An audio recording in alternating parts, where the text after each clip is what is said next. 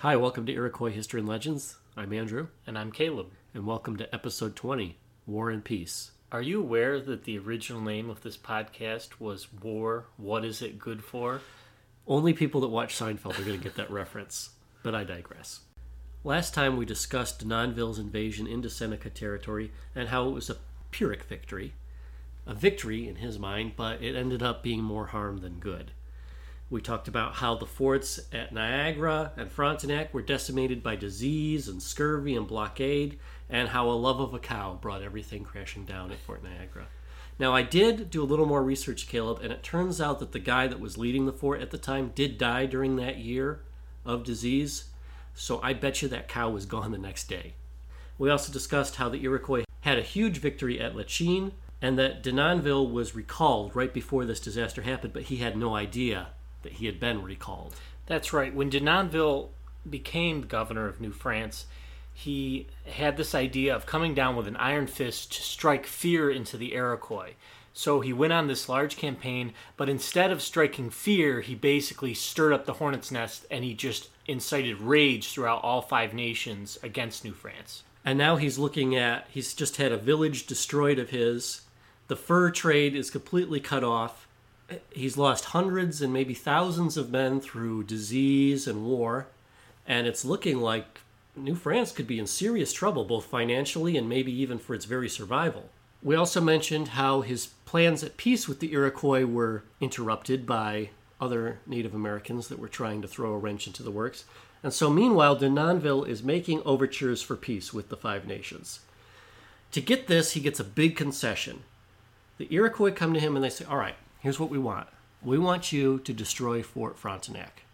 Kind of a smart thing to ask when you've got the French over the barrel at that point. Yeah, so we mentioned before that Fort Frontenac is a French fort deep down at the end of the St. Lawrence River where Lake Ontario meets the St. Lawrence River. So it's pretty deep into Iroquois territory at this and time. And it's also a very important strategic spot because it basically controls the vein into the Ohio country. And this is where the French have been launching most of their raids over the last few years.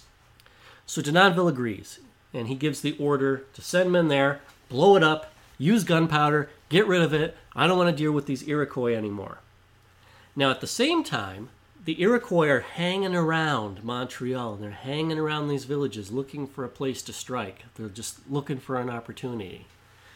And so Denonville says, All right, let's send a group of people out. Let's see if we can catch one of these war parties that's trying to harass us. And so this is like the same week that he orders Fort Frontenac blown up, but the Iroquois aren't going to offer any peace until they're sure that this place is gone. So on October 16th, 1689, Denonville dispatches a scouting party of 28 people under the command of a guy named Nicholas Mante. Probably pronouncing it wrong, don't care. And he's searching for Iroquois that are posing a threat outside of Montreal. They come across a group of 22 Iroquois at the Lake of the Two Mountains, and the French totally surprise them. They suffer no casualties, they take out 13 Iroquois, and they capture three of them, and only one gets away. So it's a small victory, but France finally has something to point to for a victory. Yay! Denonville's like, oh, okay, finally, something's going good. So, like we said, Denonville was not savvy that word had gotten back to the King of France of Denonville's blunders and uh, basically stirring up the Iroquois in a negative way for New France. So, he doesn't realize, but his replacement is on his way. And not only is he on his way, but he's been on his way for several weeks now. And in fact, the very next day, guess who shows up in the bay but his replacement? And the really funny thing is here, this isn't some new general from France that's coming here to clean things up, but this is our old friend, Governor Frontenac. Governor Frontenac. And when we say old, we mean old. This guy was 70. Now, for those of you that think that name Frontenac sounds familiar, that's because it is. He was actually the former governor of New France, and we had mentioned him very briefly in our last podcast. Frontenac had been replaced by Governor Labarre, who acted as governor for a very brief time before Denonville replaced him, and now and now Frontenac has now been given his old job back. I can just picture this like a, a football coach gets let go for doing a terrible job, and they bring in some other coach, and he does a bad job, so they go back and they hire who uh, who Rex Ryan again. Rex Ryan takes a year off, and he comes back in 2000. Coaching the Jets. Good for them. oh my. Now, the interesting thing is, what was Denonville's last order before Frontenac shows up?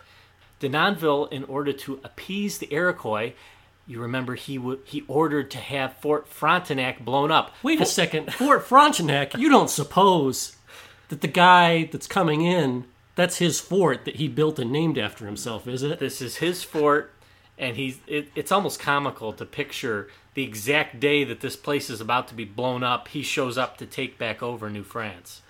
And so Frontenac shows up, and I can just see him. You did what? He's like, Well, yeah, I already sent the guys. They're already on their way. And so Frontenac, he's he's just shown up on the job. He doesn't know anybody, and he hears about this guy that just had this victory over these um, two dozen or so Iroquois, and the guy that's just been victorious in this little skirmish. He sends him and 300 men in all haste to get to Fort Frontenac to stop them before they blow it up. Well, do they get there and stop them in time?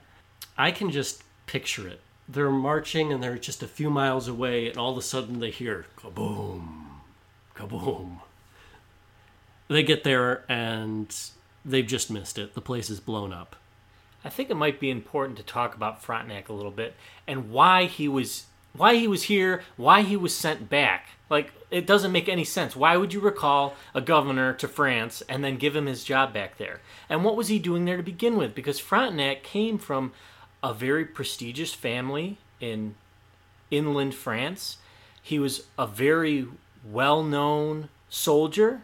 He actually started his military career directly for the Prince of Orange and eventually works his way up from colonel all the way up to grand marshal. That sounds big. Yes, he he's he's a he's a big dude. Now Frontenac, he was in a he found himself in kind of a precarious situation. He was kind of a national hero because of all of his successful campaigns in France, but he found himself in astronomical debt. When you say astronomical, what are you talking about? Well, in modern, in like today's US dollars, it was basically the equivalent of about a small sum of about $84 million. What the heck was he doing? Yeah, I couldn't believe it. When I typed in their currency into this calculator and it made it $84 million, I, I couldn't believe it. I don't know how you get in that much debt. But he winds up in debt. He's got debtors calling him. What would anybody do in medieval times when you're a noble hero? That's marry a rich widow. Oh, that sounds like a great idea. So he marries this girl who's supposed to inherit all this money. But guess what? She ends up not inheriting it because her father ends up giving it to some other family member. So Frontenac is now married to some woman he doesn't like, and he has huge debt, but he's also a national hero. So the King of France, Louis XIII, does him a little favor. And he has this law in place where if you are working under the king's service, you can go to another country and the debtors cannot repossess your estates because you're under direct orders for the king. So he gets sent to France, or he gets sent to Canada. Which you can't possibly get any further at this time than possible from France. Gets put up as governor of New France and all of his debts are just on hold back home. What was the reason that Frontenac ended up getting kicked out of Canada the first time? Well, a big part of it was the clergy. Frontenac had certain techniques in trading with the Indians, and it was a very common technique, a very shady technique, and that was rum, brandy. alcohol, brandy. He would trade and give alcohol to the Native Americans in order to exploit them in their fur trading. They would show up at the fort with their furs, he would get them all liquored up, and then he would take advantage of them and take their furs. And then once they all became alcoholics, he would then send his people into the villages with the alcohol and trade them, you know, a bottle of brandy for five beaver pelts, which was just an astronomical price. So this didn't take very well with the Jesuits who saw it going on. Not only are they taking advantage of the Native Americans, but they're also causing major strife in their villages and their society because the men are all starting to become alcoholics. So they write back to the French king, and they're complaining about it. And at the time, the clergy aren't like they are today, where they're just kind of peaceful, loving people in the community. At the time, the clergy were almost equal powers to the kings in Europe at the time. Especially in France, they had what was called the Three Estates, and clergy was one of them. So I imagine he gets back to France, and basically, I think the king must have done him another favor. He hears Denonville's doing a bad job, so he sends him right back. Hmm. There, this now your debtors can't collect all of your estates again. Now we need to give a general overview of what the heck is going on in England at the time and greater Europe as well. This time in Europe is called the Nine Years' War. In America, it was called King William's War.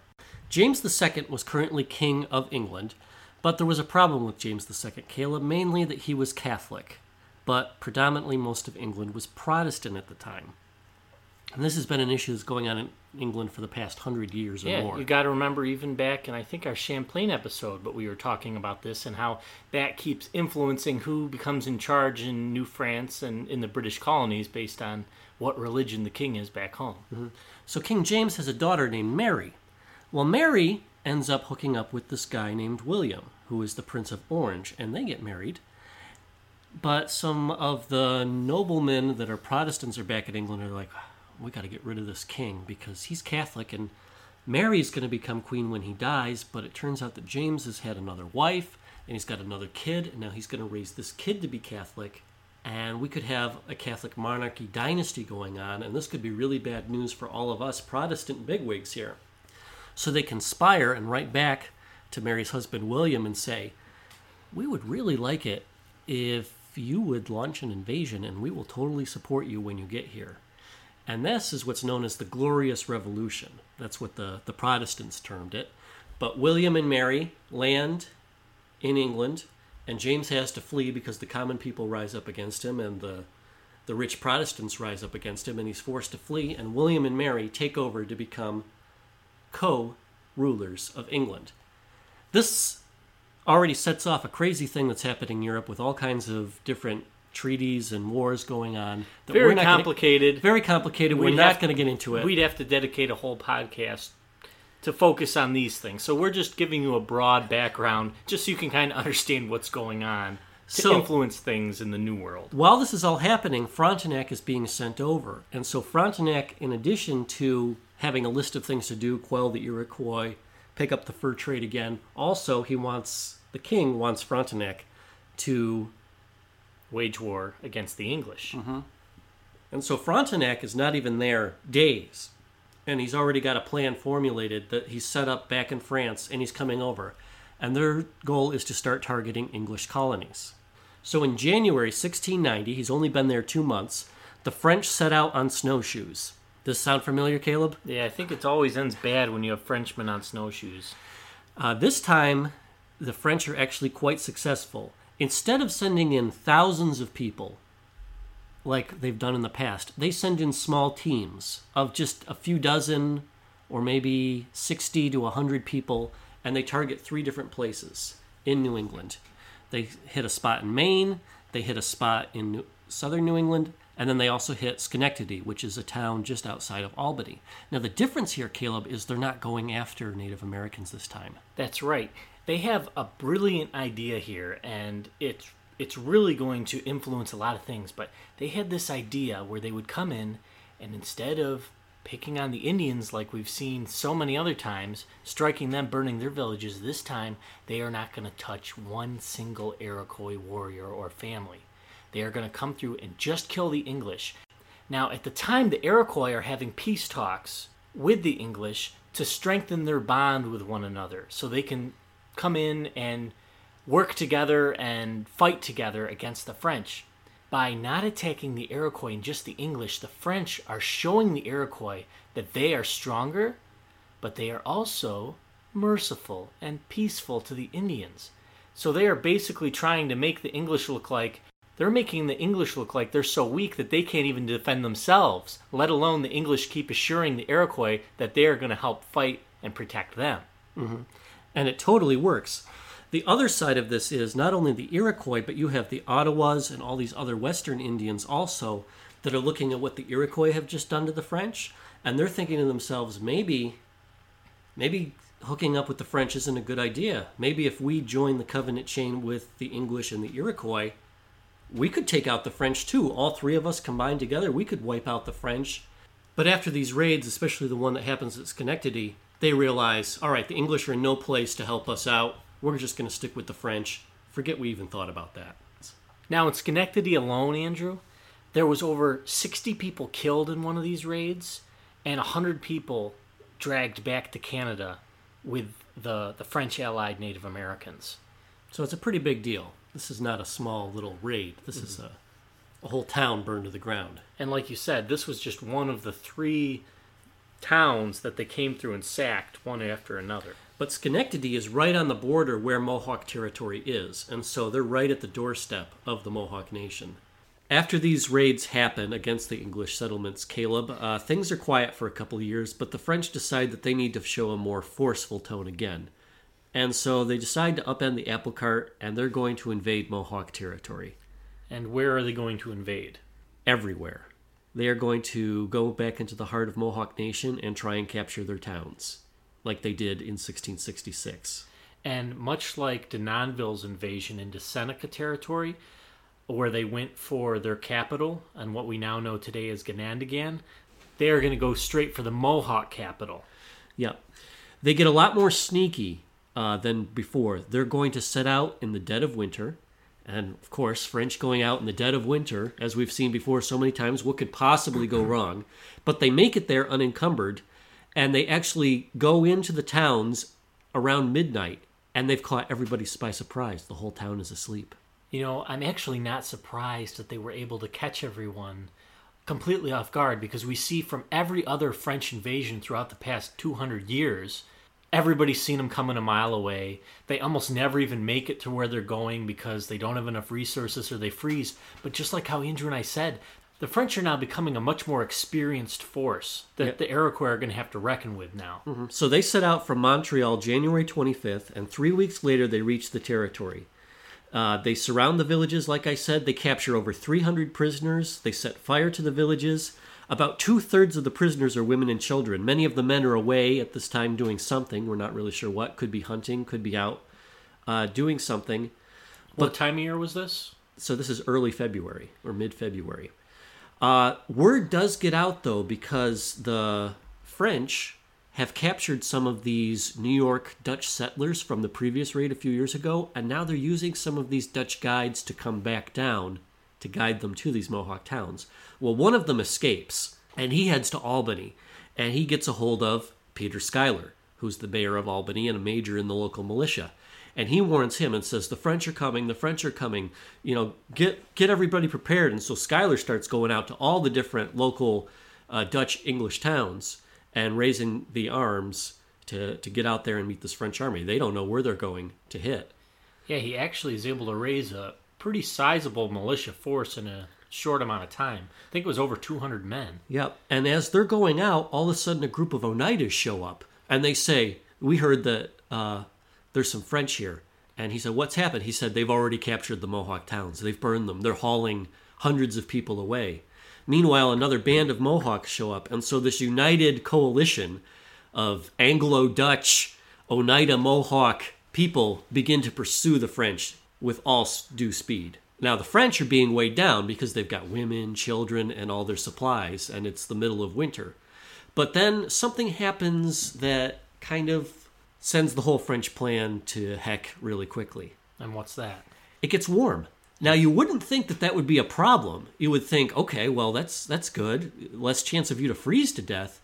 But there was a problem. They were expecting to go in the winter, and so all their provisions, Caleb, they sent them as uh, frozen meats and frozen different uh, perishable items.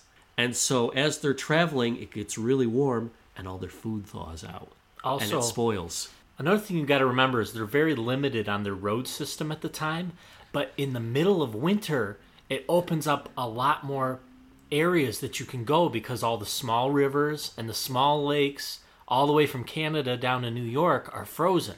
And if there's a lot of snow, the French now have learned to use snowshoes and they can travel rather quickly over uneven terrain. But now your snowshoes are useless and you're hauling all of these prisoners that don't have snowshoes and are slowing you down. And so they start getting harassed. Uh, they have two separate attacks where they're harried and harangued by different coalition forces, and they fight them back, but they realize we're running out of food. We need to ditch everything if we want to get out of here, or none of us are getting out alive. When you have this large group of prisoners that you're taking back, you may be able to control them and you may be able to get them there, but it's recorded that they are hearing the whoops of these Iroquois and English and Dutch people outside at night and they know that they're surrounded. And like you said, they are a strong enough force where they could probably fight them off. But what happens when they charge and fight you and then your hundred prisoners rise up and fight you from inside your group? And we know very much so that the Seneca women and the Mohawk and any members of the Five Nations, the women were very adept to fighting back. They could defend themselves very easily. So they're running into a big issue here. They get so desperate now that they're running out of food uh, that they begin boiling moccasins to try and get food. That's how desperate they are right now. They were just in these capital cities with probably tens and or hundreds of tons of corn and things like that stored up, and they're all starving as usual. And what they have to do is they end up dumping everything, Caleb. They they get rid of the prisoners. They they just let them go, go go on back, get out of here. We don't have to deal with them. They they get rid of their guns. They get rid of their heavy blankets. Anything they can do to just run as fast as they can to get to Montreal. But they're so famished because they they don't have any food left that they actually are too weak to carry on, and they have to wait for a rescue party from Canada to come down and give them provisions and uh, dozens of them starved to death on the way back. Wow. So, another glorious trip for the French. That being said, it was no picnic for the Mohawk either because, unlike before, when we've seen invasions happen in the summer and the fall, at least you've got time to go somewhere to another nation uh, to get ready for, for winter. This is the dead of winter and now these people are refugees and have to go to these other nations for support and many of them i'm sure starved to death. And also it really wasn't that long ago when the entire seneca nation had been had been sacked. Yeah this is just a couple years before. So six years. is the the five nations are getting pretty stretched thin at this point you can shuffle one nation into the four but now that you have two that have just suffered all of their towns and villages which take a long time to rebuild have just been destroyed we can see six years ago, Denonville has gone and kicked in the western door of the Seneca, and now Frontenac has come down here and tried to burn off the eastern door of the Mohawk. So, what's the smart thing to do, though? You've just weaken both flanks of this nation, but how do you finish them off? You go for the central fire and try and extinguish it. And that central fire is the Onondaga. But Frontenac is going to have to do some planning, and it's actually going to take him about three years to plan, build up his forces, and get the logistics in place to do, in his mind, one final strike to wipe out the Five Nations.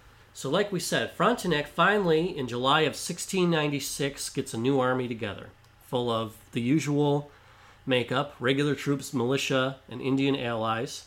And this time, again, about the same number that we've seen before 2,150 people leave Montreal, with Frontenac in command.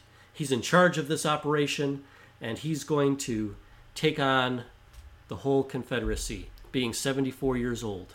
So Frontenac is walking out there leading his army, and he is walking. It's documented that he is walking faster than the youngest soldier there. He just has great endurance and prowess, and he's carrying backpacks on his back, and he's just he was so well regarded for how well he held himself amongst the soldiers that he actually received a special award, the Cross of St. Louis. I'm going to call BS on this, Caleb. But Andrew, it's written right here in his memoirs. His memoirs? Well, well, yeah.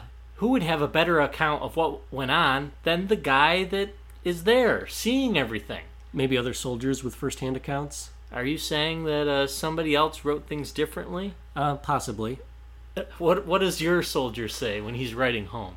They picked Frontenac up while he was sitting in a canoe, sitting in an armchair. So they basically carried him like uh, the Persian emperor. Yes. In an armchair through the woods, leading the troops. Oh, that sounds horrible. I don't know. That sounds great. That's well, how I'd like to be carried through the woods. So why did he get the Cross of St. Louis for his? Probably because he wrote that he was running in the woods faster than anybody else. I'm starting to think you can't believe anything colonial governors write home about. So their target this time is the Onondaga main village. We had mentioned before that this is the area where modern day Syracuse, New York is. And this is the unofficial capital of the Five Nations. Yes, this is where they have their yearly council meetings with all of the sachems. In the past, I mean, Champlain tried to take out this village. He failed. Labarre tried to take out this village, and all his people got sick. They failed. This time, Frontenac is showing up, and the Onondaga realize we're in trouble. But what's the what's the best defense that they found that the Seneca used? Fleeing? Run away. Why stand and fight and die? You can rebuild your village, but you can't repopulate your village. Mm-hmm. And so, same thing as before. The Onondaga retreat, and by the time the French show up, it's just a heaping pile of ashes. They burn their own town again, just like the Seneca did with their capital city. The French don't appreciate it when they take away the pleasure of burning their villages. And so Frontenac does the exact same thing that Denonville does. He orders that everybody start burning all of the corn and all of the fields and all the food supplies that they can find that are cached about the village. And then they take a small contingent of 600 men and they go over to an Oneida village and they burn that village to the ground and destroy all that crops. And then they pat themselves on the back and shake the dust off their hams for a day well done and they return to Montreal. The total casualties of this great and wonderful war, Caleb, are three Frenchmen drowned and one French soldier killed by a lurking Iroquois on their homeward route. Iroquois casualties, one person, and I like to think that this is a very sad moment. They found one elderly Onondaga chief sitting in his house because he was too frail to leave, and he said that it wasn't worth people carrying him away. Yeah, would we- slow them down. We can kind of picture this in any movie where the enemies are coming in and your family is fleeing, and you have the wise old chief there that realizes that he doesn't have long for this earth, and he he says the old "I was born in this house and I'm gonna die in this house." So And don't just- bother wasting time carrying me out. And he's just sitting there waiting. He shows up.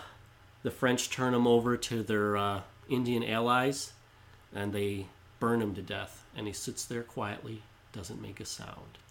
This podcast is dedicated to you, wise old guy. Did he have a name? I don't. I couldn't find his name. I'm sorry, but you're getting your just dues now. So we appreciate you, wise old man, who doesn't give the French the satisfaction of hearing you scream. Now the Oneidas and the Onondagas find themselves in a similar situation that the Mohawks back in 1666 had found themselves in, and that the Seneca found themselves in about a decade ago. Mainly, now they have to rely on the other nations to help support them through the next winter season. So this is quite a, a large amount of people again that the other three nations are going to have to do to support them. So it really is not helpful, but not a lot of people are killed, which is the good thing. But it is going to hurt your winter supply, and I have a feeling that it was probably a really rough winter trying to find enough to eat for everyone. Meanwhile, the Iroquois are thinking, all right, we have this covenant chain with the English. Let's go to Albany and let's see if we can get some help to prevent against these Canadian war parties. Maybe they'll even give us some guns and food and things like that. And they show up and they get practically nothing from the English. Oh, sorry, it's been a really rough year, and uh, if we were more in the black, we would love to help, but we really don't have anything. So sorry. Uh, we hope you have a great winter. After getting very little help from the English, the population of the Five Nations decreases significantly. In fact, they think that their fighting strength was reduced by half, leaving maybe only 1,300 people that were fit to fight left in the Five Nations, which is a mind blowing number, especially when you figure the amount of territory that they've been able to range across. Obviously, numbers are just estimates. They could have had a lot more, but that's what the French records have, and that's all that we have, so we have to go by it. But I still don't trust anything Frontenac says. The Iroquois try to go to Frontenac to sue for peace, but Frontenac says, hmm, no, I think I'm pretty good. Yeah, the pendulum has kind of turned back in his favor. He now has 2,000 trained soldiers who now have been on several campaigns in the last 10 years, so they are actually getting quite good at this Native American warfare. And that's actually another point that I'm glad you mentioned, Caleb, because the French are getting much more adept at this type of wilderness warfare. Instead of marching in straight columns now, they're learning how to deal with ambushes. They're learning how to do hit and run raids. They're learning how to use snowshoes to travel in the winter. They're learning and adapting to all these Native American fighting techniques, and so it puts them on a much more even playing field. Other Indian nations are taking note of this as well. We mentioned that the Iroquois pretty much had dominance all the way to Illinois territory, up into Canada, down into Pennsylvania and Maryland. But what happens when you're severely weakened and you don't have that many fighting forces to this empty power vacuum area? Well, we're going to see these pockets that the Iroquois had conquered and claimed as hunting ground. Now, all of a sudden, some of the original owners and other misplaced nations and tribes are going to start moving in and taking back over these areas. Yep. So, specifically, the areas north of Lake Ontario, many of the Iroquois had settled small um, trading settlements and other places, one of them being a place called Toronto, if you've ever heard of that. But now the Iroquois realize that it's really not feasible to be on the north side of Lake Ontario with the French there. So they move and resettle south of Lake Ontario. That leaves room for the Mississaugas and the Chippewa people and the Ottawa and even some remnant Huron to start moving down and moving back. Then in the Illinois territory, you've got Shawnee people that start moving in and settling into Pennsylvania. And there's this new colony of Pennsylvania set up, and they're very friendly towards Native Americans, and they're giving them in the Delaware sheltered and safe spaces. And there's nothing that the Iroquois can really do about this. Also, now the French can open up trade routes all the way to wherever they want. And now that the Iroquois no longer have the strength to man and take advantage of these trade routes that they've set up all the way from Indiana and Ohio all the way to the East Coast, now not only have they lost half their population or half their warriors, they're going to have no furs to trade to keep the ammunitions and powder up. So they're just going to start sliding further and further down in power. If something doesn't happen. Now, we mentioned that the French are now wide open to the trade, and so furs begin to flood the market all the way from the Mississippi to Fort Michilimackinac. Now, I'd like to point out, thanks to one of our listeners, it is not pronounced Fort Michilimackinac as it's written. You That's too think. bad because that, that kind of rolls off the tongue nicely. It does. But it's Fort Michilimackinac because the French just can't seem to pronounce anything at the end of their words. Shh, you're going to upset our French Canadian listeners, Andrew. It's a beautiful, romantic language, and you should appreciate it for what it is. Anyway, so you said furs are beginning to flood the market, which normally sounds good, right? Yeah. It, would be like here That's in America. That's what they wanted. Yeah, here in America, say we found a huge oil reserve somewhere and it was enough to make enough oil for 100 years in the country. Actually, we did find something like that. And we did start drilling for it relatively recently. And what happened to the price of oil? The price of oil, the price of anything in Economics 101 is supply and demand. When you have lots of supply, the demand drops and therefore the price drops. So now they have these trading posts that are stacked to the brim with beaver furs, but they have so many that the demand is being met back in Europe, so they're only getting half the price for the beaver pelts. So it's actually worse, Caleb. Three times the amount of furs start coming in after this. So that's going to depreciate the value. Let's just throw out a number and let's say by a 3rd mm-hmm. So it's down to a third of the price of what you were paying last time. But it's still taking the same amount of effort to acquire these beaver pelts. So what do they do? They do the same thing that people do today when you have a problem with supply and demand, and that's they start sending less to Europe, and they're just going to put these in the attic and wait for the price to go back up and the demand to catch up, and then they'll start sending them to Europe. But in the meantime, they got to foot all this. But you could figure, all right, well, why don't they just not buy so many furs? Well, the problem is many of these Native American and First Nation allies are traveling hundreds of miles to deliver the stuff. And if you tell them, oh, you know what, we've got plenty. We or, don't. Need, we don't or we're only getting paid half of what we used to, or a third of what we have to. So therefore, we can only pay you a third of what we normally do. And they've just walked from Ohio to Montreal to do this for you. They're not going to come back to you again. And so they're worried that where are they going to bring them? They're going to bring them to the Iroquois. They're going to bring them to New York or Pennsylvania. And so, ironically, before the Iroquois were the middle people and the French were trying to cut the Iroquois out, but the Iroquois were actually a stabilizing factor to keep the prices competitive between everybody. Frontenac gets filthy rich off this. I mean, probably not enough to wipe out his 80 some million dollars in debt, but Frontenac's making a boatload of cash because he's dipping into this and he's got personal investments into all these fur trading posts. Back in Europe, the war is over. In February 1698, delegates arrive from Albany to inform the French that the Peace of Ryswick has been signed, and they're letting them know France and England are no longer at war. This is the end of the Nine Years' War, end of King William's War, so they're just letting Frontenac know to not screw with them again. After this, uh, there's even less incentive for the English to actually help the Five Nations, because now they're no longer at war with the French, and the Iroquois still technically are at war with the French, and so this covenant chain is looking actually quite tarnished indeed. Some good news, I guess you could say, if you're a member of the Five Nations, though. Um, that year, Frontenac passes on. Yeah, Frontenac died November 28th, 1698. He got a cold, basically. It was nothing serious, but you got to remember he's an old man at this point. And he dies peaceably in his sleep, supposedly. He's pretty much been deified by especially the historians. You know, we mentioned the, him running through the woods, outrunning the, the men, defender of New France. There's, there's some other battles that we didn't get into where the English try to take over Canada, but he pretty much saves New France. Yep.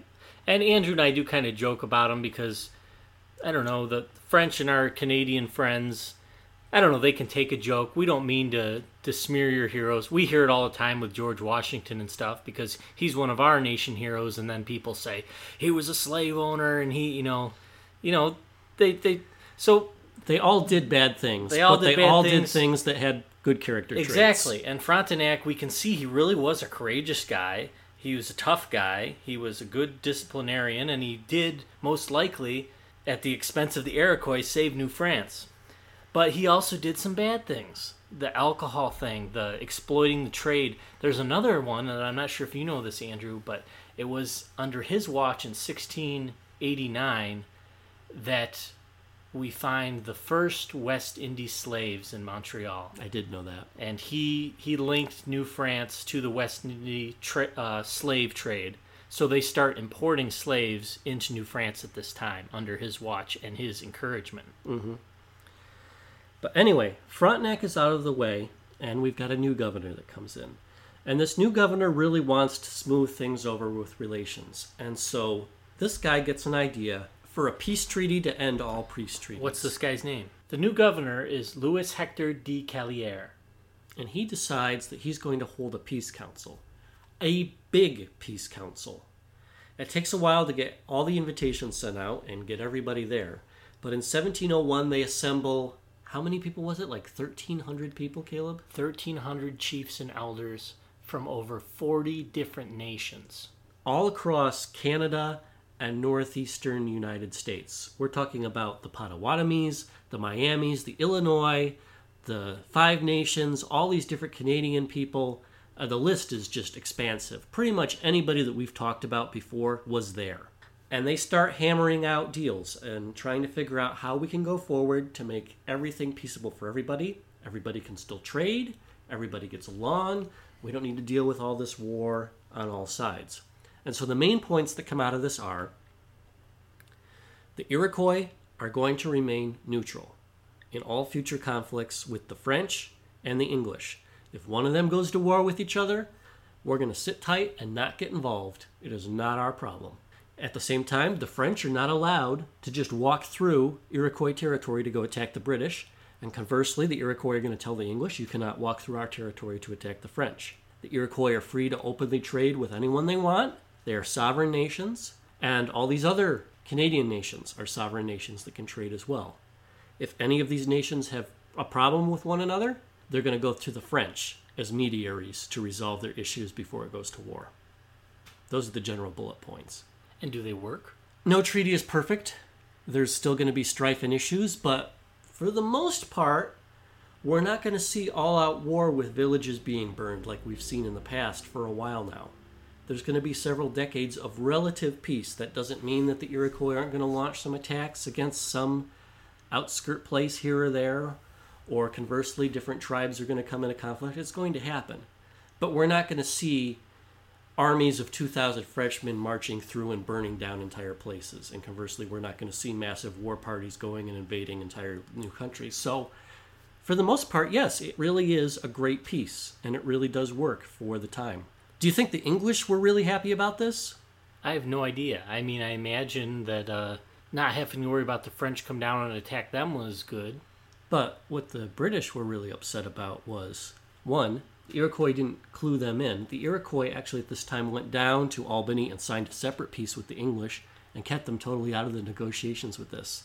And this opens up the French to pretty much trade all the way west to the Mississippi without being harassed. That means that the British are now cut off from getting all of that potential trade going to them. So, no, they're not happy about it. In fact, the following year, in 1702, the English informed the Five Nations, they said, Hey, did you know that the French are building this huge fort at a place called Detroit? That's your territory. You need to do something about it. And the Iroquois response was, No, you can do something about it. It's not our problem anymore. And the British are like, Oh, maybe we've not uh, not sent enough flowers to our girlfriend recently. Yeah, the European powers for hundreds of years had basically these ways of waging war against each other by using the Native American nations to do the dirty work. When there is peace between the French and the English king, they can't openly go and attack them. But what they can do is basically do a wink, wink, nudge, nudge with a certain nation and ask them to go attack the French for them, or the French to go and attack the British for them. But now you can't do that anymore. And the Iroquois don't want to do it anymore. They need to regroup. They need to figure out what's going on.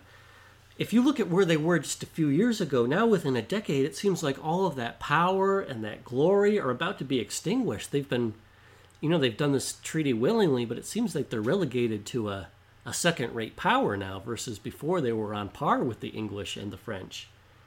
But they still have their wits. Um, they're not going away anytime soon. They're going to think out they're going to figure out ways to come back and regain some of that power and influence. They're going to learn to use diplomacy instead of a hatchet. That's right, Andrew.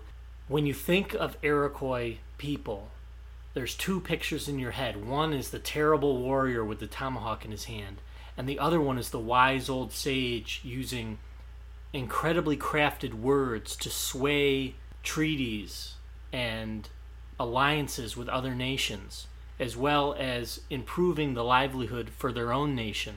So from now on, we're going to really see the rise of the Iroquois diplomacy. We're going to see them be great speakers and great thinkers, and we're going to have some pretty interesting records of some of their speeches. It really is remarkable, especially once you get into the written record, how poetic everything is. They use all kinds of metaphors when they're talking about basic things. And it really is like reading Greek philosophy when you hear them speak. I just use common sense to point out why would we do that when and they give some example in nature or some example in the past that they've seen and it's just like of course that makes total sense. So the Iroquois aren't going anywhere, but there's definitely turning to a new chapter at this point in their existence. Mm-hmm. Yeah, as we mentioned before, they've kind of hit their high water mark when it comes to expansive territory. Now, that doesn't mean that they're not going to keep expanding from here on out. They're definitely going to do that, but the the route is going to be different. So, thanks so much for tuning in this time, folks. We really appreciate you all. We hope that you had a great Christmas and holiday time with your families. Thank you to all of you that left us iTunes reviews and uh, our new Facebook friends. Uh, for the first time, Iroquois History and Legends reached the top 200 chart on iTunes History Podcast. So thank you very much, everybody. So if you keep leaving reviews, we're going to keep moving up. Check out our website at longhousepodcast.com. Also, we want to do a special thank you shout out to Ganondagan Historical Site in Victor, New York, for all the help on our last episode. We'd encourage anybody in the Western New York area to swing by there. They have some very knowledgeable historians on staff, as well as experts in anything you want to know about the Haudenosaunee, and an interactive, authentic reproduction longhouse that you can visit. Which, if you want to see what a longhouse is, there's only like two places in the world you can go to see it, and this is one of them. So, thank you so much, everyone. We hope to have a new episode out for you soon. Bye, everybody.